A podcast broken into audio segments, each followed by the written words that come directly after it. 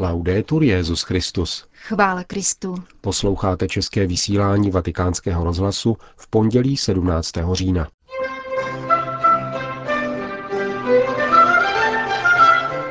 Dnes byl zveřejněn apoštolský list Porta Fidei, kterým Benedikt XVI. vyhlašuje rok víry.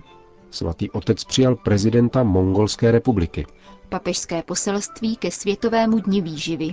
To jsou hlavní témata našeho dnešního pořadu, kterým vás provázejí Jana Gruberová a Milan Glázer.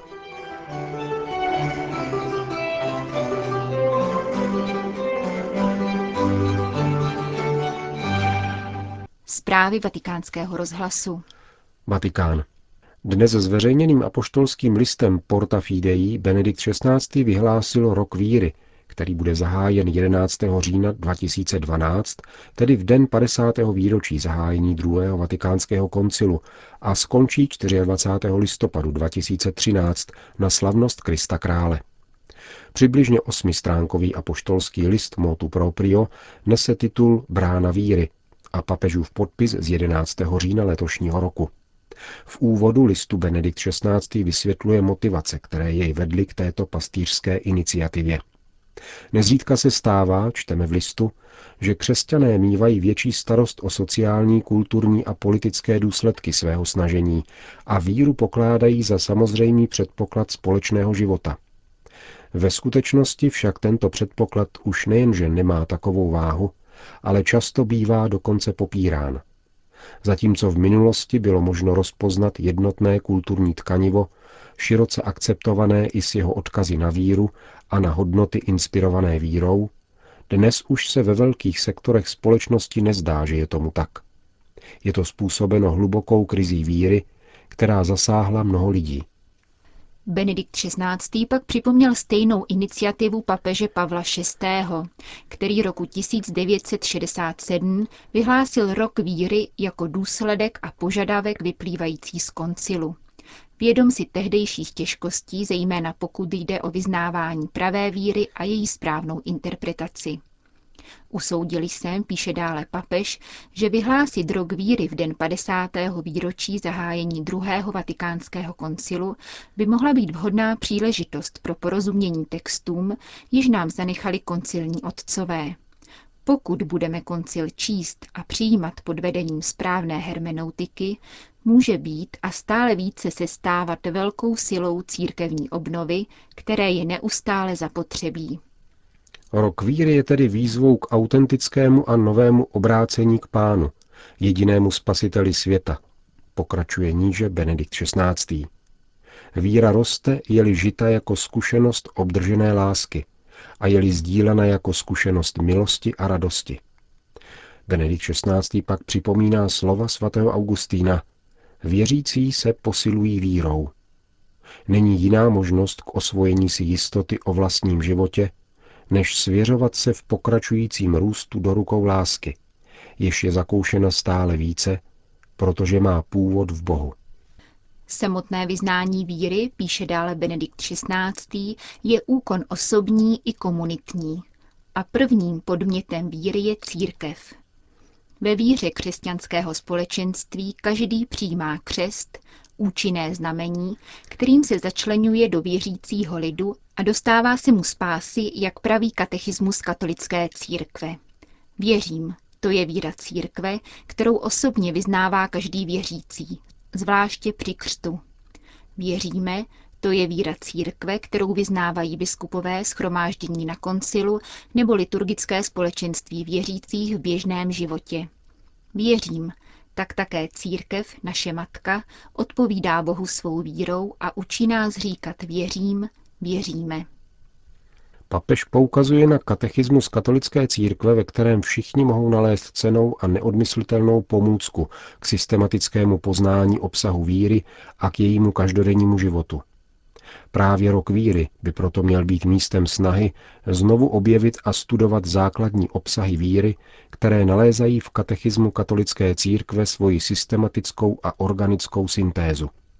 Právě v našem kulturním kontextu, zdůrazňuje Benedikt XVI., může katechismus katolické církve být pravým nástrojem podpory víry. Víra je totiž více než kdy v minulosti podrobena mnoha otázkám, vyplývajících ze změněné mentality, která zvláště dnes redukuje oblast racionálních jistot na pouhé vědecko-technické poznatky. Církev se však nikdy nebála ukazovat, že mezi vírou a autentickou vědou nemůže existovat žádný konflikt, protože obě, byť odlišnými cestami, směřují k pravdě. Rok víry je podle Benedikta XVI. také vhodnou příležitostí k zintenzívnění svědectví činorodé lásky, protože bez skutků je víra mrtvá.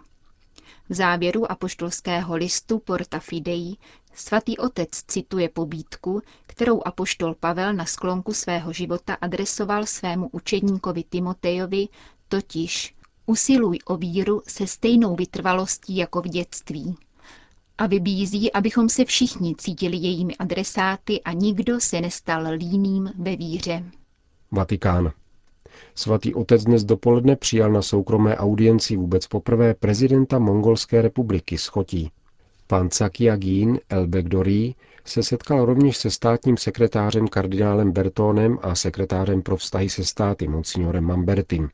Rozhovory poukázaly na existenci dobrých vztahů mezi Mongolskem a Svatým stolcem a fungující spolupráci mezi církví a státem ve vzdělávací a sociální oblasti. Při analýze politické situace azijského kontinentu byl položen zvláštní důraz na interkulturní a mezináboženský dialog, vedoucí k nastolení míru a spravedlnosti v této geografické oblasti. Řím. Upozornit veřejné mínění na drama podvýživy je cílem Světového dne výživy, který letos již po 30.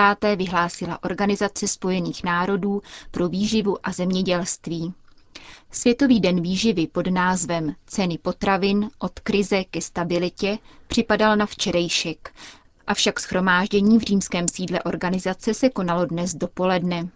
Monsignor Luigi Travaglino, stálý vatikánský pozorovatel u této organizace, dnes jejímu řediteli Žakovi Dižufovi předal poselství svatého otce.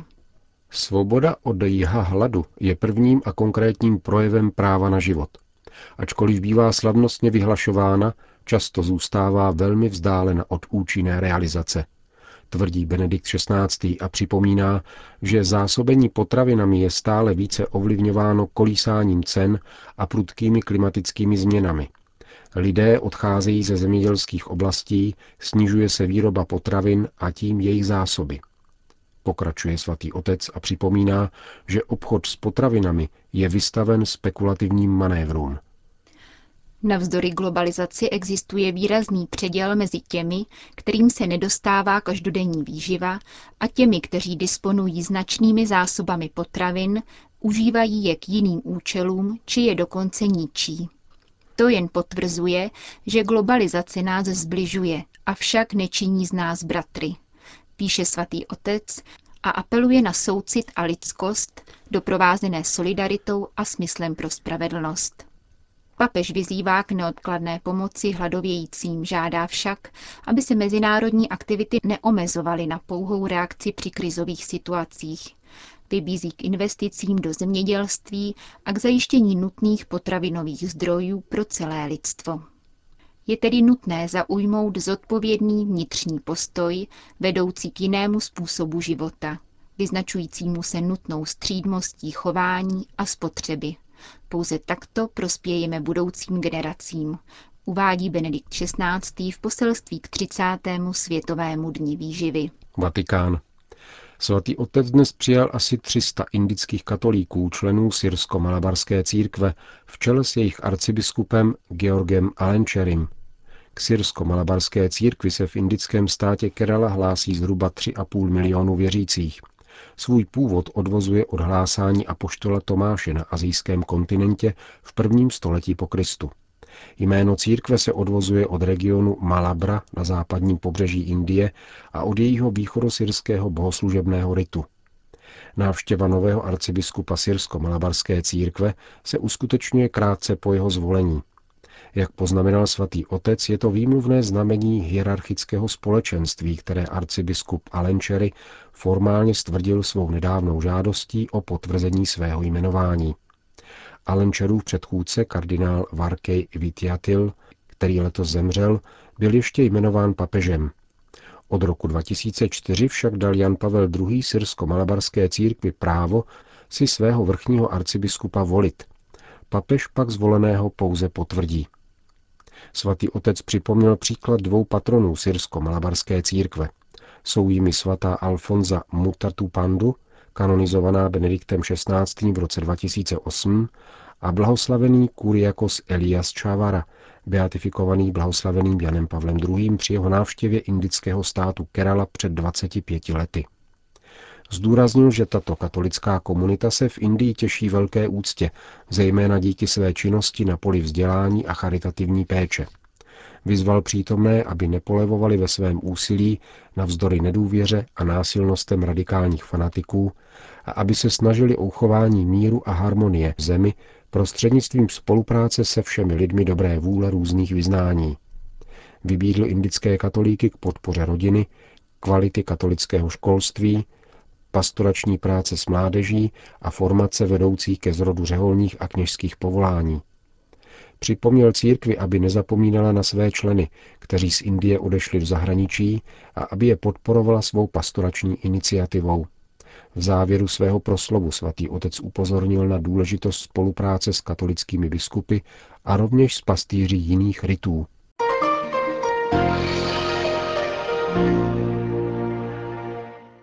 Řím. Při sobotních manifestacích tzv.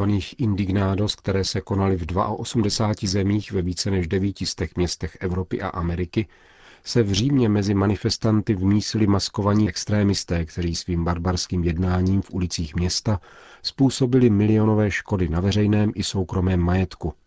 Zvláště tristním případem byl incident v kostele svatých Marčelína a Petra na Lateránu, kam vandalové vtrhli, poničili kříž a zničili sochu Pany Marie Lurdské a vyhrožovali přítomným věřícím. Nikomu však nakonec neublížili. Generální vikář římské diecéze kardinál Valíny rozhodně odsoudil tyto akty profanace a vandalství, jakož i další násilné akce zmíněných extrémistů, které narušily pokojnou manifestaci. Případy vandalství se objevily minulou sobotu pouze v Římě. Filipíny. Dnes ráno byl na ostrově Mindanao zabit otec Fausto Tentorio, misionář Papežského institutu zahraničních misí. 59-letý misionář žil na Filipínách 32 let. Jako každé pondělí se připravoval na odjezd na biskupství do Kidapavan City, kde se měl sejít s diecézními knězi. Neznámý pachatel se k němu přiblížil, zastřelil jej dvěma ranami do hlavy a uprchl na motorce. Otec Tentorio je třetím řeholníkem, který zemřel násilnou smrtí na ostrově Mindanao. V diecézi Kidavapan podporoval domorodý kmen Lumat. Pomáhal jejich dětem při studiu, bránil jejich původní území, znal jejich jazyk, oblékal se a žil jako příslušníci této etnické skupiny.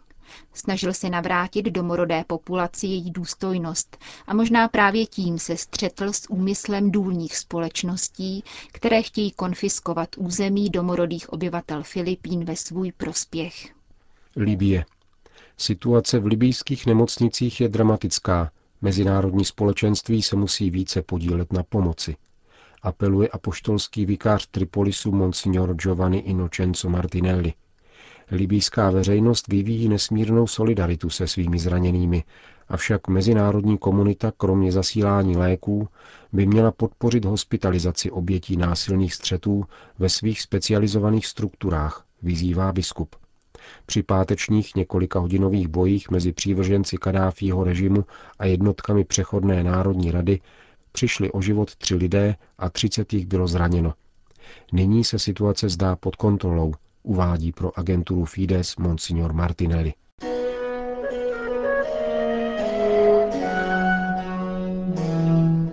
Končíme české vysílání vatikánského rozhlasu. Chvála Kristu. Laudetur Jezus Christus.